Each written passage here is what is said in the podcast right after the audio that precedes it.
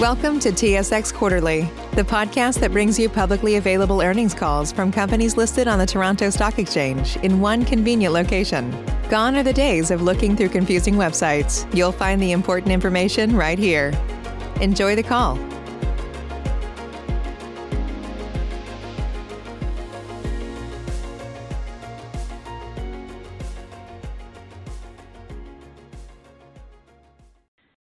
Ladies and gentlemen, thank you for standing by, and welcome to the MediPharm Labs first quarter financial earnings conference call.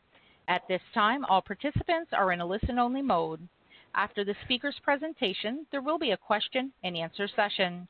To ask a question during the session, you will need to press star one on your telephone. Please limit to two questions and then re-queue. If you require any further assistance, please press star zero. I would now like to hand the conference over to your speaker today, Laura Lepore, Vice President, Investor Relations. Thank you. Please go ahead. Thank you, operator. Good morning, everyone, and thank you for joining us on our first quarter 2020 earnings conference call. With me on the call today are Pat McCutcheon, Chief Executive Officer, Bobby Kwan, Chief Financial Officer, and Keith Strachan, our President. Before we begin, please note the following caution respecting forward-looking statements, which is made on behalf of MediPharm Labs and all its representatives on the call.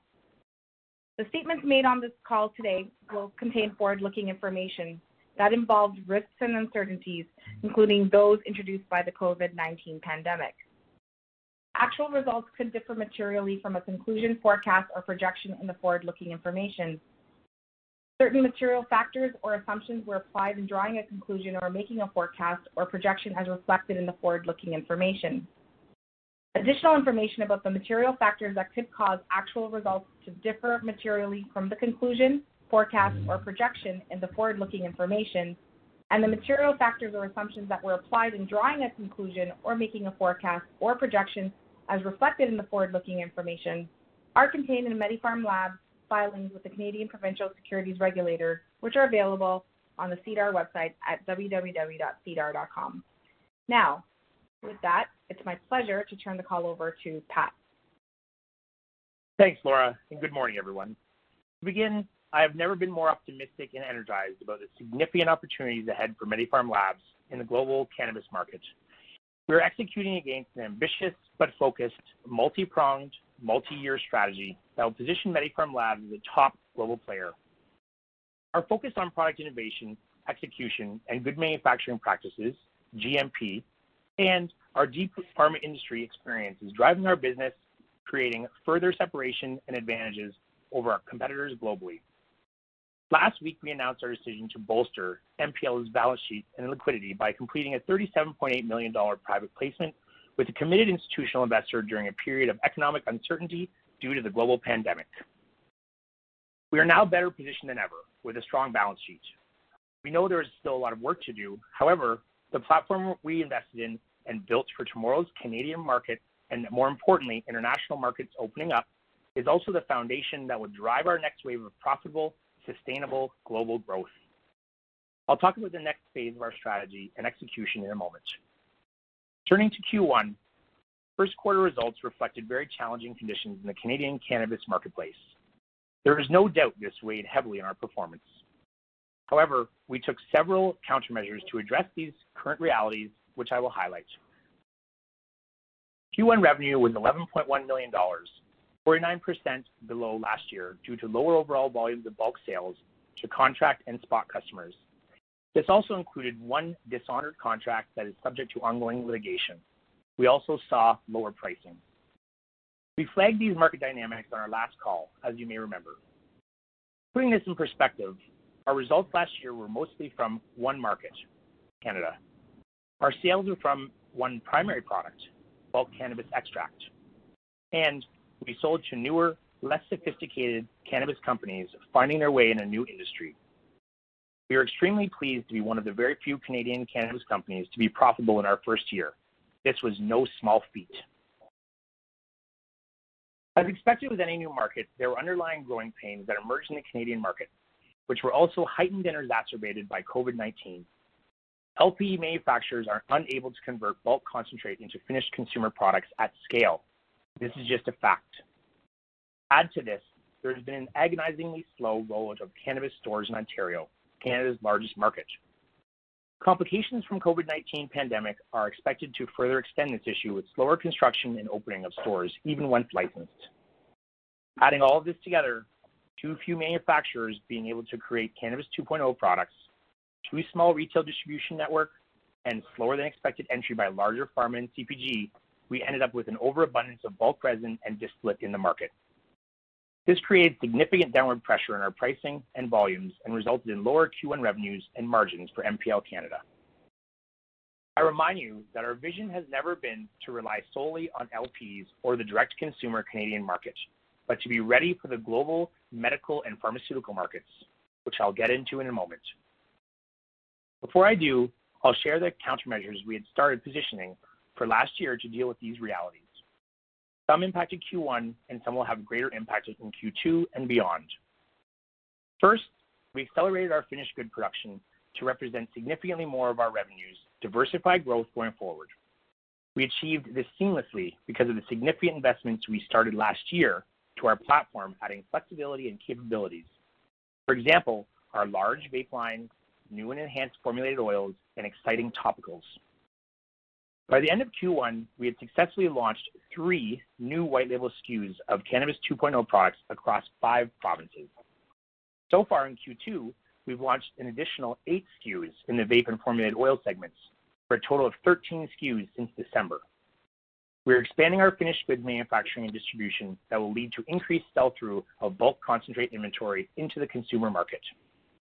Second, we recorded a $12.7 million non-cash adjustment to our cannabis inventory to reflect net realizable value. This will enable us to make our products more competitive. In hindsight, our procurement forecast for inventory was overly optimistic. To be frank, I'm not sure anyone could have foreseen the challenges that so abruptly shifted market realities several months ago.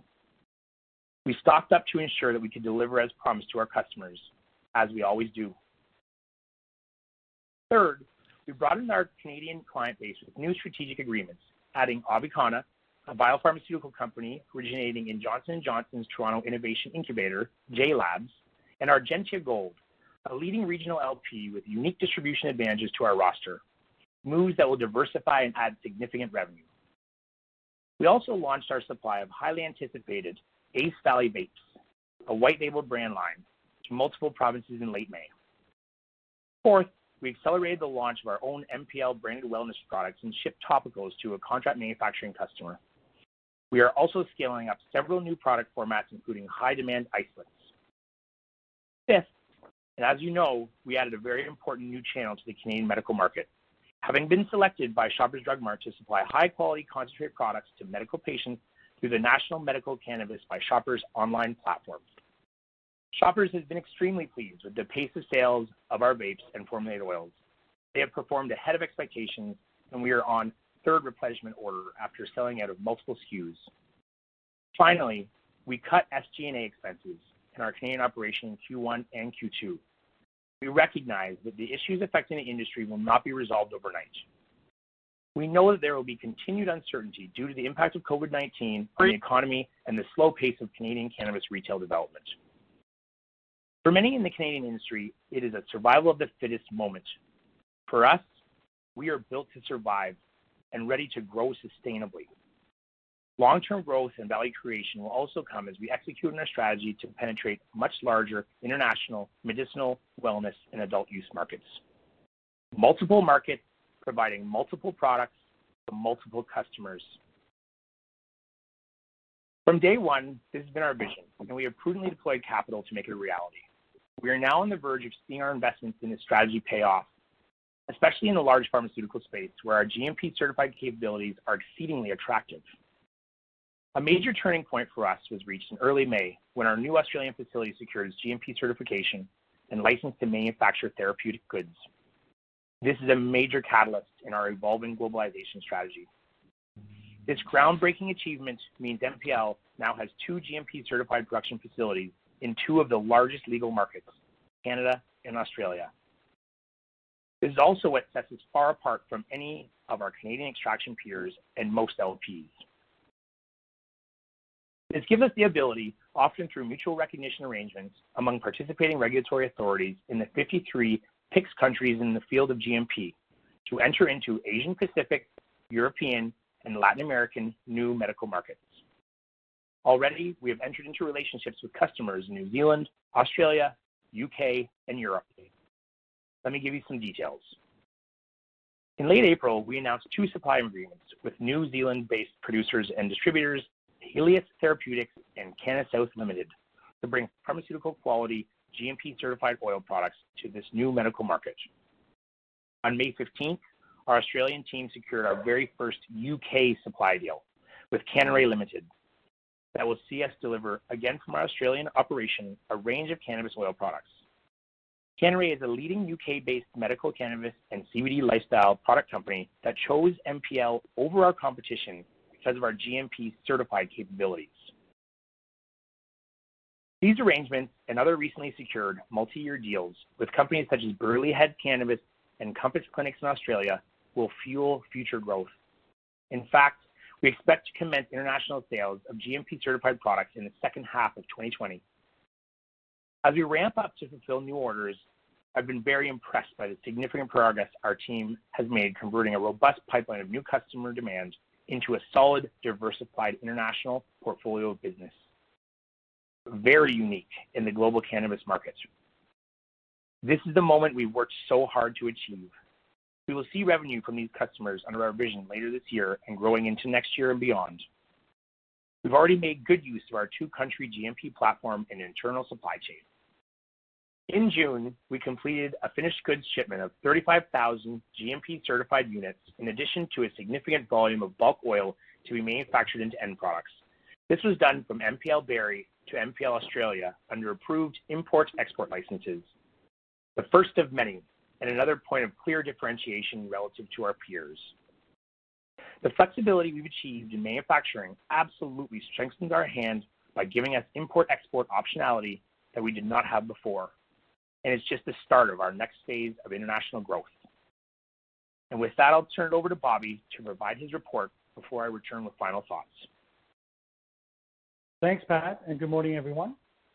Let me begin my remarks by echoing Pat in saying that while we had a soft start to the year and Q1 results clearly not where we want to be, we've made excellent progress in many areas of the business that will set us up for sustainable growth in the future. From my past experiences with large multinational companies like Unilever and J&J Pharmaceuticals, both in Canada as well as U.S. and Europe, I'm confident MediPharm's approach to creating a global company with longevity is the right one. Working with the leadership team, we are actively building critical capabilities and executing on key priorities that will support us through this next phase in our evolution. Looking closer at Q1, our results are reflective of a transition we're undergoing as we evolve and grow into our leading global platform and expand product offerings to deal with the structural realities playing out in the Canadian cannabis market, as described by Pat earlier. Despite the realities of the domestic market, further hindered by the economic uncertainty due to COVID-19, we are moving forward with a position of strength and flexibility underpinned by our balance sheet. In addition to 21 million dollars in cash and equivalents we reported at the end of first quarter this year, on June 8th, we were pleased to have completed a private placement offering with gross proceeds of $37.8 million, one half of which remains in escrow, subject to shareholder approval in early August. This capital will enable us to continue to fund key initiatives that support growth as we navigate near-term market turbulence. Operationally, we're building on our Cannabis 2.0 capabilities to create new product formats and offerings that will help us diversify revenue streams in Canada. As a global active pharmaceutical ingredient or API supplier, we're also investing in our international platform to drive growth from increased exports and international sales. Moving to Q1 financial results, revenue came in at 11.1 million dollars, 49% below 22 million dollars in Q1 of last year, primarily due to lower volumes of wholesale bulk oil, including one dishonor contract, and lower average selling prices as we continue to experience wholesale pricing compression broadly in line with the Canadian adult use market. In part, the price compression is reflective of an increasing proportion of our domestic bulk oil sales to spot customers, whereby in Q1 2020, spot sales made up 58% of total domestic bulk sales, compared to 46% in Q4 and 24% in Q1 of last year. Similar dynamics drove the revenue decline compared to Q4 2019. White label product sales, which comprised 13% of quarterly revenue, were up from nil in the fourth quarter of 2019.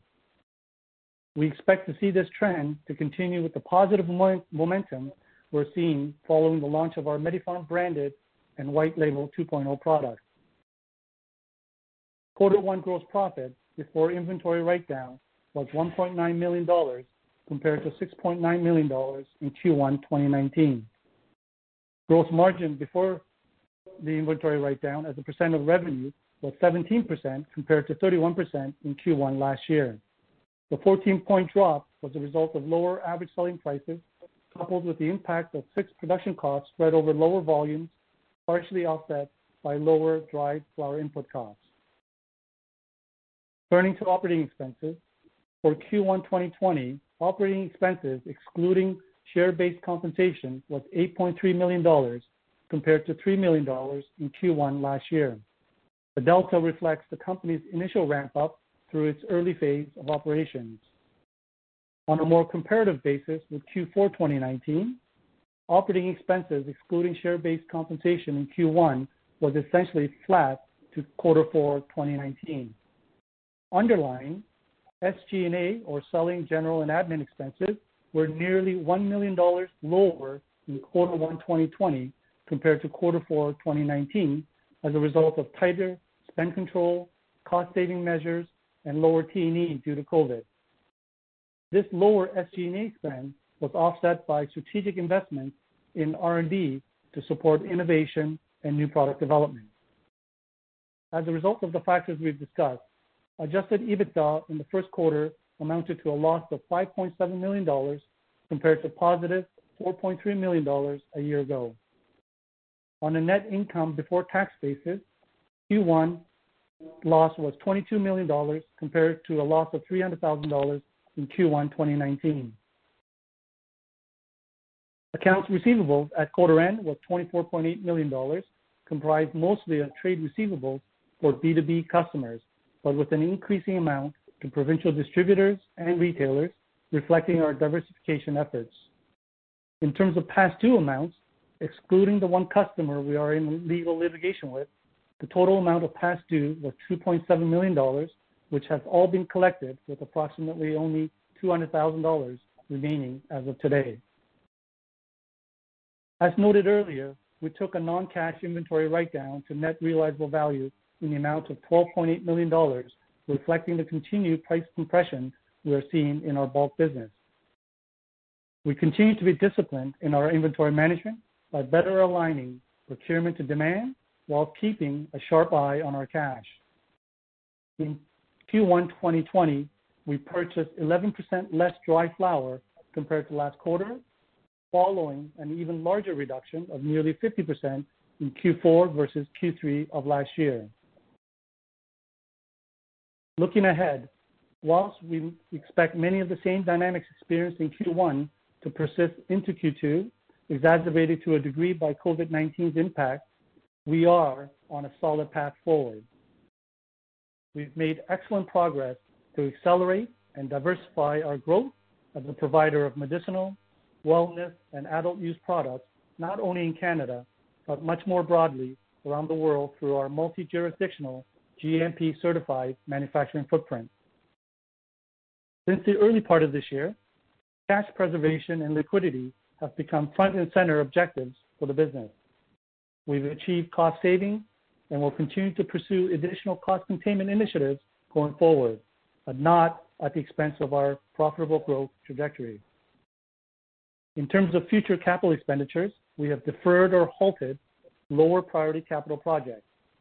However, we continue to prioritize capital investments that support new product launches, investments in R&D, clinical trials, and the commercialization of our Australian facility. Finally, I would like to highlight the tremendous progress the team is making on implementing our SAP ERP solution, one of our added critical capabilities. This has been a huge undertaking for a company our size, but a necessary one that will support our ambitious business goals going forward. Now back to Pat for summary comments. Thanks, Bobby. I'd like to thank Bobby and the entire team for closing the private placement during this pandemic period. Bobby has added great strength to our bench with his large cap company pedigree. He has been integral in assisting us as we evolve our strategic priorities towards achieving our goals as a focused pharmaceutical global player. Before concluding, I'll quickly highlight our top priorities for growth and why I'm more confident than ever in our future. First priority, we are accelerating and moving faster on expanding our own MPL cannabis brands and launching multiple white label products for deeper and more diverse market penetration. We are executing on multiple streams of revenue. Strategically, having our own brands introduces a new component to our revenue to complement our traditional white label business. There is also inherent value in retail brands if they are differentiated, which ours most certainly are. Our second priority is to expand our international business. We will be selling into multiple jurisdictions from our two platforms. We are securing our EU GMP certification, specifically from German health authorities, that will allow us to sell medical cannabis oil products directly from Canada to European jurisdictions. We are focused on expanding our distribution network throughout Asia Pacific markets and Latin America, where Brazil presents one of the world's greatest growth opportunities. And Finally, we're commercializing our Australian facility. Our third priority is the negotiation of new supply agreements with large pharmaceutical companies and participation in additional clinical trials. Stay tuned for these exciting new partnerships. In summary, we are now able to manufacture multiple products in adult use recreation, wellness, and medicinal. We are growing our client roster to have multiple customers who rely on us for high-quality, industry-leading products. And we are now able to serve multiple jurisdictions because of our GMP certification. Multiple products, multiple customers, multiple jurisdictions. The power of our platform, the momentum in our business, and the strength of our world-class management team gives me incredible confidence. We are well on track to capture the major global growth opportunities that are already in front of us. I'd like to thank our employees for staying extremely focused through the disruptions of COVID-19 and thank our fellow shareholders and customers for your continued confidence. I believe that confidence is well-placed as our business model has been stress-tested through one of the most difficult economic and market environments on record, and we are most definitely stronger for it.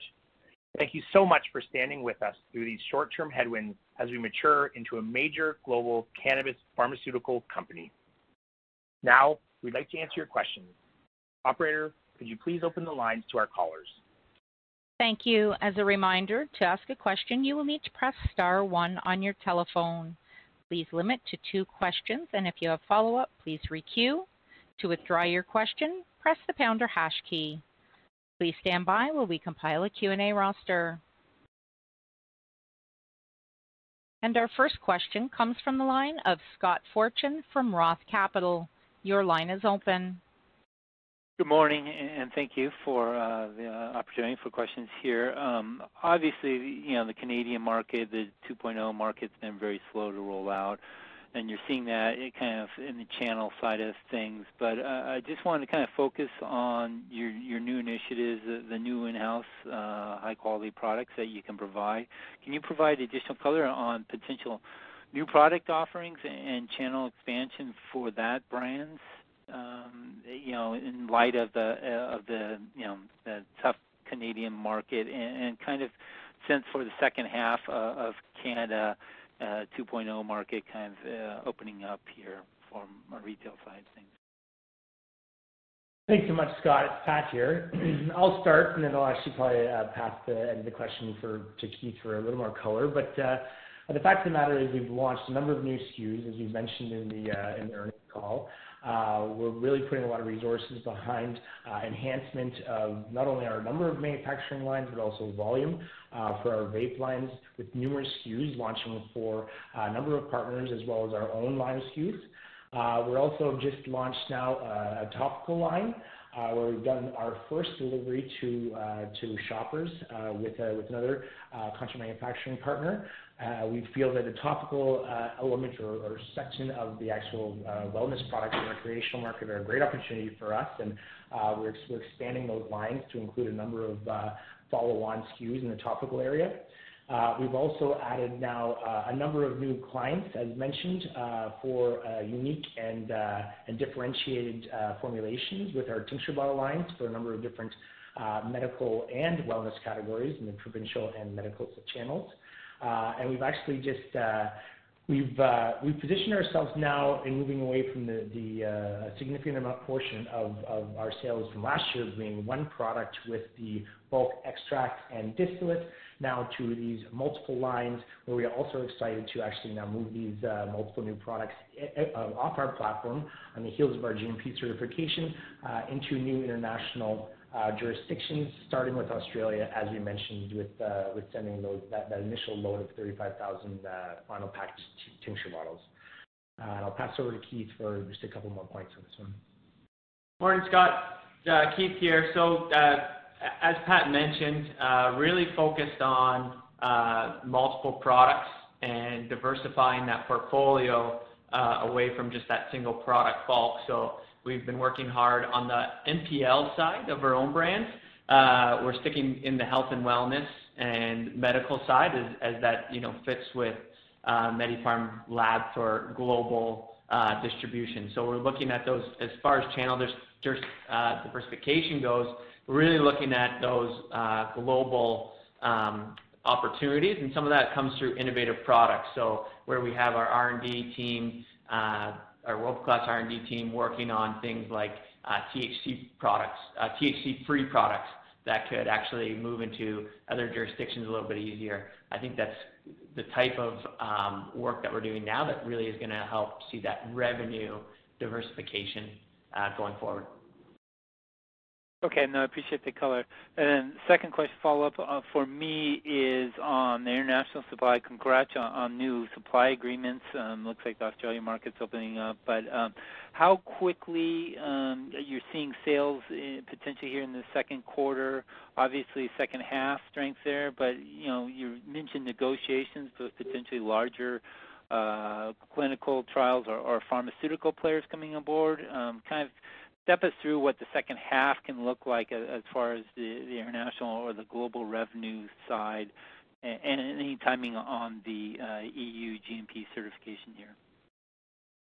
Yeah. So this is one of the most exciting pieces of our opportunity going into the latter half of the year Uh, with our international business, as we've seen a number of uh, disclosed new partnerships between uh, Australia and New Zealand, a number in Europe now, as well as U.K. This is an exciting part of our business where a number of additional contracts, obviously with longer-term periods, with significant increased margin relative to the distribution opportunities in Canada between the recreational side and medical in these international jurisdictions. Uh, we've really taken advantage of our GMP certification in Canada as well as in Australia. Uh, and actually, the way that we're executing on this strategy is purchasing product from Canada, extracting that product, certifying it, sending it to Australia for distribution uh, into these other areas, namely New Zealand, and we're starting with uh, two contracts into Germany and U.K., all from our Australian platform. Uh, with regards to the uh, EU GMP certification, uh, we were expecting to have an audit, actually, inspection recently. We've passed a number of pre-inspections already, and we're prepared for this.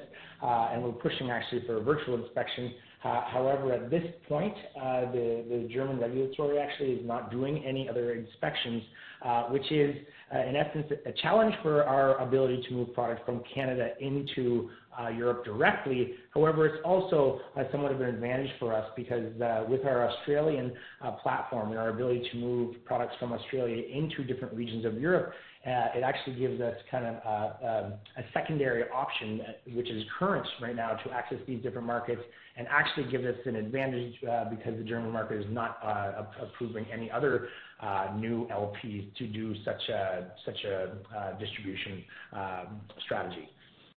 Um, yeah. No, that's great, Pat.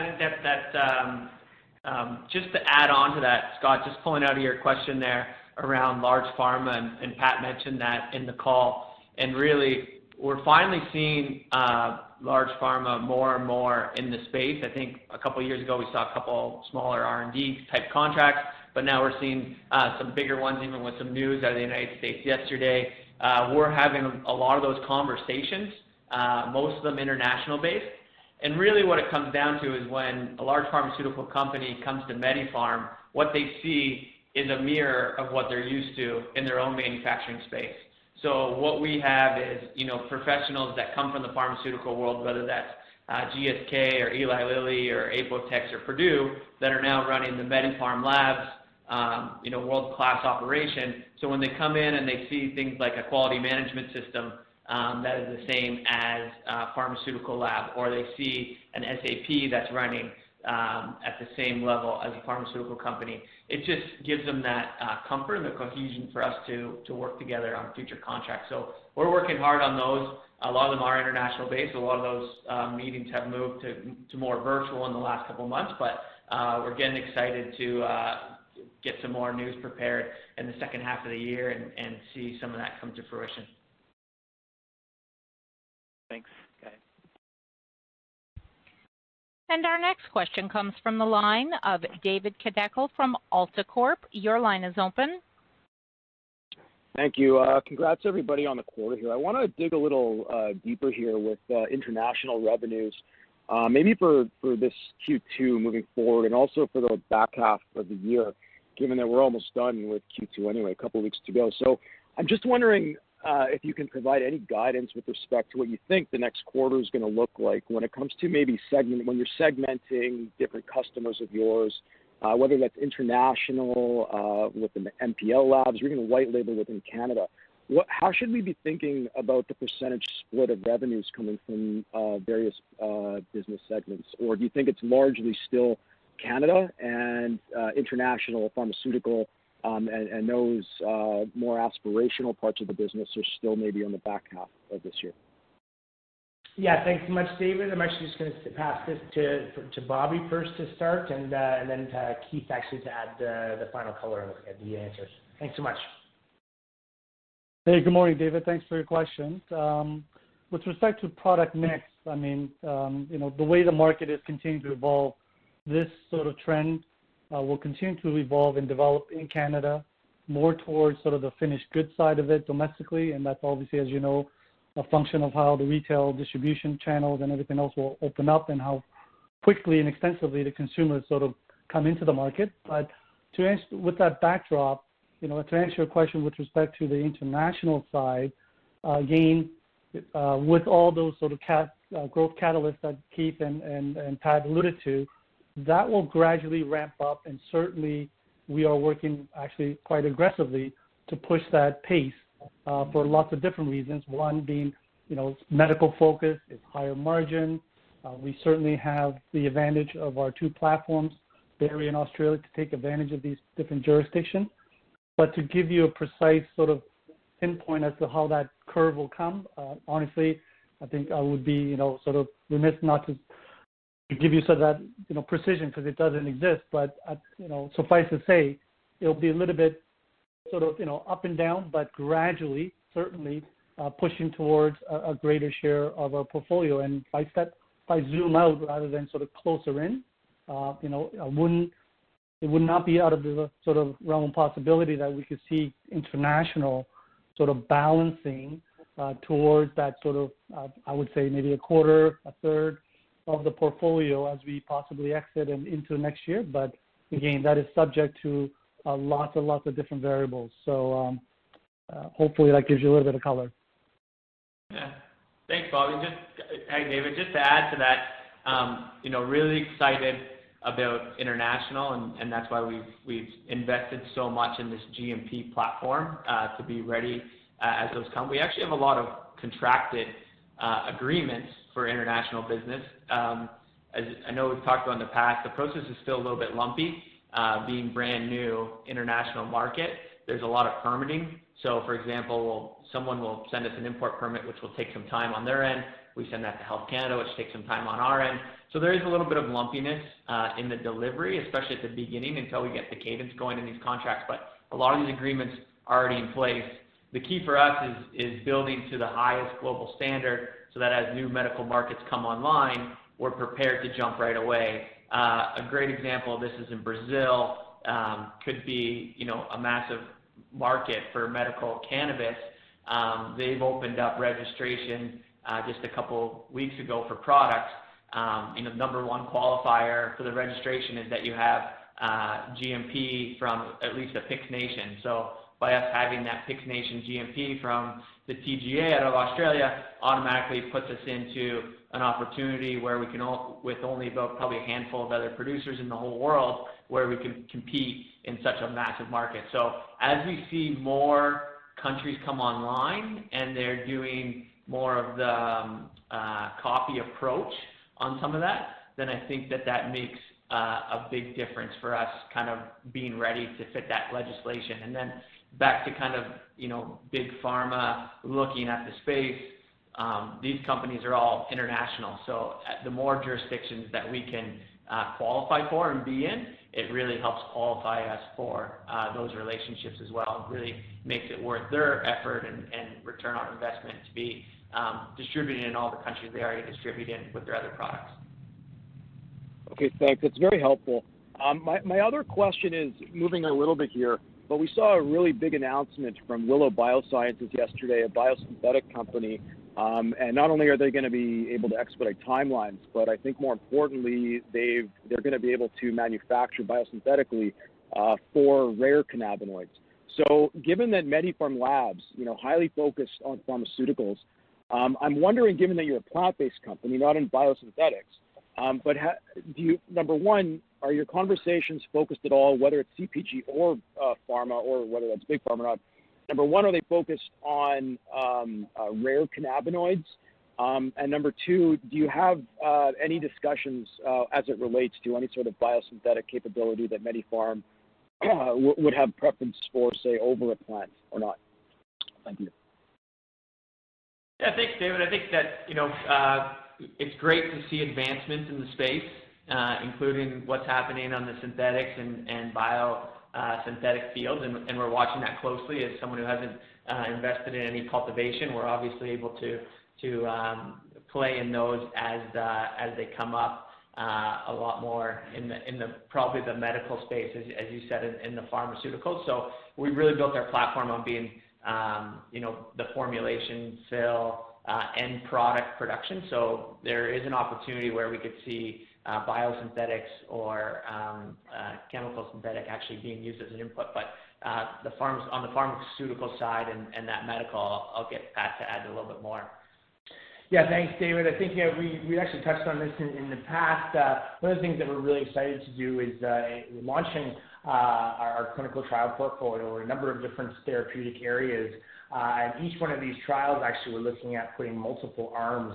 Uh, one of the arms or uh, a segment of the arms be focused on a bio-based formulation, biologically extracted cannabinoids. But also we're looking at combination formulations as well as then independent synthetic formulations as well that have a unique formulation that would enhance actually the defendability of patent opportunities down the path.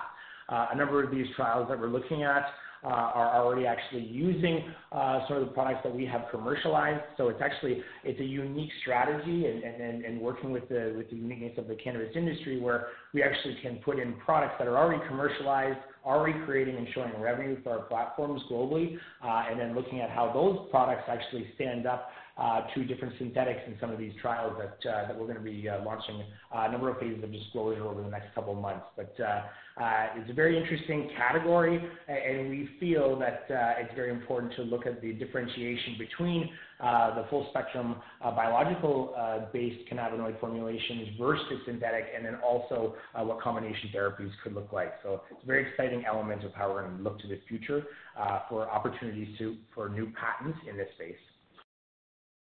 Yeah, that's very helpful. Thank you, and congrats on your quarter again. Thanks so much, David. Our next question comes from the line of Adam Buckham from Scotiabank. Your line is open. Morning, and thanks for taking my question. Uh, so I just want to dig a little more on David's first question, but more so on bulk extract. You know, the magnitude in private label decline Q-over-Q is somewhat surprising, even knowing about the current headwinds in the market. You guys have some contracts in that spectrum, so I'm just wondering if you can provide some color around Q1 2020 versus Q4 2019 in terms of contracted revenue and what the current dynamics are in that market in Q2 2020. Yeah, thanks so much, Adam. Uh, We're just going to start off with answering that question with Bobby to uh, take the lead, and then uh, then I can add actually some color to a couple of different elements in terms of future strategy. Thanks, Adam. Good morning. Thanks for your question. Uh, yeah, I mean, you know, the decline with respect to the bulk sales is, again, tracing to those dynamics that you're well aware of. Um, in terms of sort of the number of long-term sort of contracted um, uh, uh, sales that we had, just to give you a little bit of color, you know, in Q4 2019, we had across, I think from memory, about six contracted customers that took in volume, and that declined to, in the case with a couple of contracts sort of coming to a natural conclusion for no other reason. And I guess, uh, in light of the market dynamics that you know even they were seeing, um, they didn't uh, exercise their sort of optional component of it. So when you play that out in Q1 against around sort of purely six contracted customer sales, in Q1 was around was half, so three three contracted customers. So that you know that sort of plays into, again, the dynamics we're seeing. With respect to um, uh, looking forward into Q2, I mean, again, I think it'll be more in line with um, sort of uh, what we saw in Q1 in terms of the number of contract customers, not necessarily the volumes. Um, and uh, I would say, you know, without sounding as if I'm making an excuse, in Q1, for the one customer you know that we're in litigation with, had that contract been honored, Um, uh, it would have obviously softened uh, the reduction we saw in quarter one as reported. And um it was a material amount in sort of the several million dollar range. So um you know that dynamic will play out in Q2 uh, going forward. But um, we're working busy, as you know, in terms of trying to diversify that revenue stream, because that is a structural reality in the Canadian domestic market with respect to the bulk sales, and that's why we're aggressively and uh, prudently pushing out on new product development, new channels.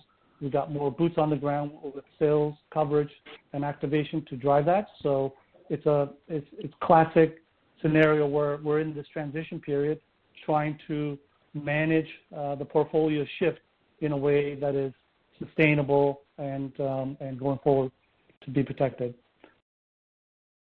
Yeah, thanks thanks so much for that, Bobby. Just to add a couple points. One of the things I'll also mention that uh, as much as we've had a challenge with our one client, uh, what we've done with the the rest of our clients is actually now further build and enhance our relationships to now focus on assisting them with actually moving Uh, bulk product into end products that they're targeting in new segments of the uh, wellness, uh, recreational, as well as actually the medical side. We feel this is really important to kind of protect the longevity and sustainability of these relationships with some of our larger partners. MediPharm Labs has been able to create a great complementary partnership as to some of the strategies that are, that are continually evolving with some of our larger vertically integrated players. Uh, also, as I mentioned before, and I think we're signaling it quite well through the earnings call, is that uh, with the addition of these new international contracts and our ability to navigate now the uh, international global regulatory jurisdictions has really differentiated us as a company relative to a number of our peers in this space that we have access to now, actually, in fact, to release that overflow or oversupply of the Canadian market Uh, into these different uh, international jurisdictions. Uh, now, obviously, as we've discussed and as you'll see, a number of contracts with smaller volumes, but all starting to, as early as the last couple of weeks, are looking like the volumes will be increasing, and specifically in the back end of the year. This is an important piece of, obviously, our vision and our strategy, which has not changed from day one, and we feel it is the right strategy actually to continue Uh, into the long term. Uh, the Canadian market has always been our first priority. Uh, however, now when we look at the international market, it creates a much larger total addressable market and opportunity for us going into the future, namely in the back half of the year, finalizing it. Okay, thanks for that. That's great color. Um it's just shifting a bit here on margins.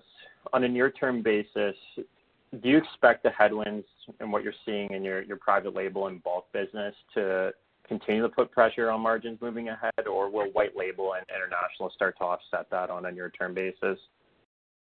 No, it's a great question, Adam. Thank you. And again, I'll pass it to Bobby for this one. Thank you. Yeah. So Adam, um, to your question, I think, you know, given the headwinds that we're all facing uh, with the added uncertainty with COVID at the moment, I think the question of when is is more difficult uh, to sort of comment, quite honestly. But uh, what I can comment on certainly is on the sort of the what, uh, in terms of the drivers and the areas that we're really really keenly focused on in terms of trying to enhance and drive margin improvements. And they fall under sort of several buckets for me, and that's of key priority for all of us. And, and one is really just echoing some of the themes that was mentioned earlier, whereby us you know, leveraging our sort of very sharp and world-class R&D capabilities, we're trying to diversify it and broaden our portfolio product offerings through innovation, new product development, which hopefully will go up the food chain, uh, and that includes things like you know, the MediPharm branded products in a very targeted, selective way. So doing that will obviously, hopefully add to the mix. Certainly, you know, uh, as we've echoed a few times, we're going to build out uh, and push out aggressively on the international side, where it's uh, clearly all medical focused and with, at the moment, much higher margin profile. So, again, uh, that will enhance that profile. And certainly not least, but you know a relentless focus within the business around cost saving containment, cost reduction initiatives, and cash preservation. So all to say, Adam, um, you know certainly, my expectation is that as we look to sort of the back half of this year and as we exit the year, certainly we will improve the margin structure. Um, you know, the uh, the, the step that we took in terms of the inventory write-down is also obviously part and parcel of a step in that direction to help right-size our cost base to reflect the market dynamics. So at least in the near term, yeah, you'll see some you know, uh, progress, but I think you'll see a pickup in that progress as a function of all these measures that I spoke to sort of coming together and gathering some momentum uh, in the back half. Okay. That's great color. Thanks. And again, if you'd like to ask a question, that's star one on your telephone keypad. Our next question comes from the line of Aaron Grey from Alliance Global Partners. Your line is open. Hi, good morning, and thanks for the questions. First off for me, just want to go back to you know finished formulations, you know white label products, you know made up 13% of revenues this quarter. Um, and you mentioned next quarter, you know already seeing more uh, in terms of shipments, about double as you added on about eight SKUs. Uh, just want to get some further color in terms of you know what you've seen you know from repurchase orders, I guess, sell through from the SKUs you've already launched to date, and how best to think about the growth for that white label category, um, you know in terms of continuing repurchases of existing you know, SKUs and additional SKUs, you know, as we look for that business to evolve over the next couple of quarters. Thank you. Thanks so much. I'm sure I pass it over to uh, Keith to start uh, answering that question. Thank you. Thanks, Aaron. Uh, great to hear from you. So yeah, I think, um, you know, we did see on those white label products, an uptick in kind of the percentages. Um, as Pat mentioned, Uh, looking at multiple products going forward. Um, Q1, we've launched over five SKUs. Since then, we've launched another three. So Our new product commercialization team is working rapid fire to uh, meet market demand and really fill gaps where we see them, such as the health and wellness side of the uh, adult use market here in Canada. So I think that we'll continue to see that uptake just kind of um, Uh, anecdotally, um, as far as like shipments leaving our dock and sell through. Uh, without, you know, getting right into the stats, um, we're seeing uh, double the amount on a weekly basis going out to distributors and retailers from Q1 to Q2. So We expect that that ramp up to continue throughout the year. So we're building those relationships. We, are we you know, we we just started in the kinda end product distribution arena in January. So, you know, as a leader in the space, this is a little bit of a new part to us just this year in 2020, and I think we're doing quite well seeing that growth from January to today and increasing those shipments, and I love seeing those skids uh, leave the building every day. Absolutely. No, and, and that's great to hear in terms of those kind of sell-through rates kind of seemingly uh, increasing. Uh, a second question for me would, you know, just be around uh, probably the Shoppers Mart. Um, you know, it's been great, you know, for your own, you know, products. Is kind of any update that you're seeing there in terms of, you know, how that partnership has kind of evolved and it's kind of helped you to get into the medical side, you know, without your own kind of license. So any update on what you're seeing there, um, and expectations kind of going forward in the near term? Thank you. Yes. Thanks so much, Aaron. This is uh, this one of the most exciting new segments uh, uh, of the market that we're actually putting significant resources behind.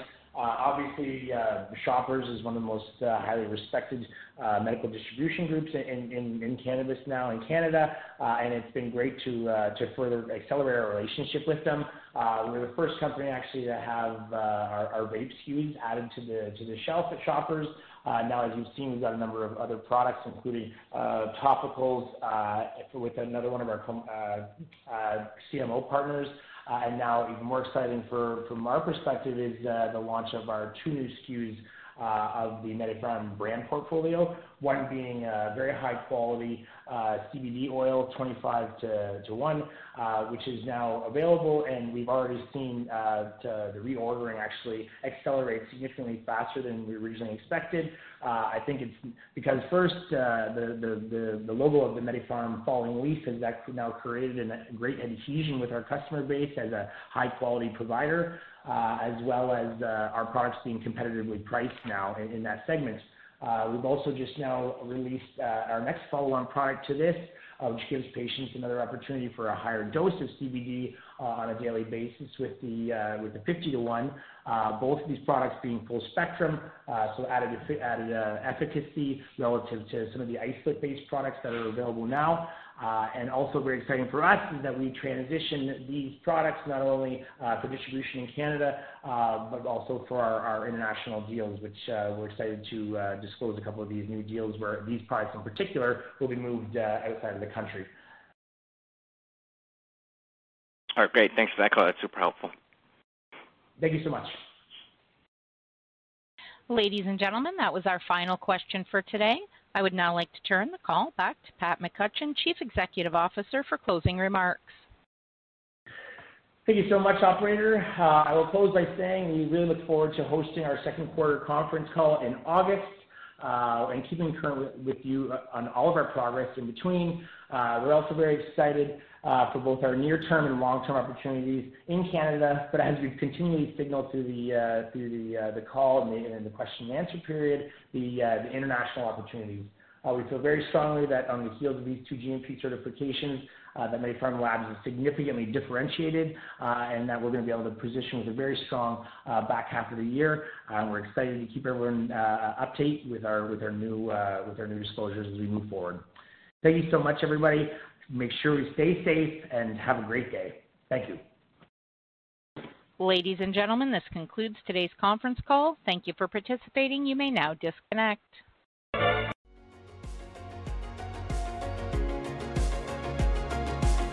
Thank you for listening to TSX Quarterly. If you enjoyed the cast, remember to leave a good rating. And remember, for any additional inquiries, please consult the company's investor relations section on their website. See you next time.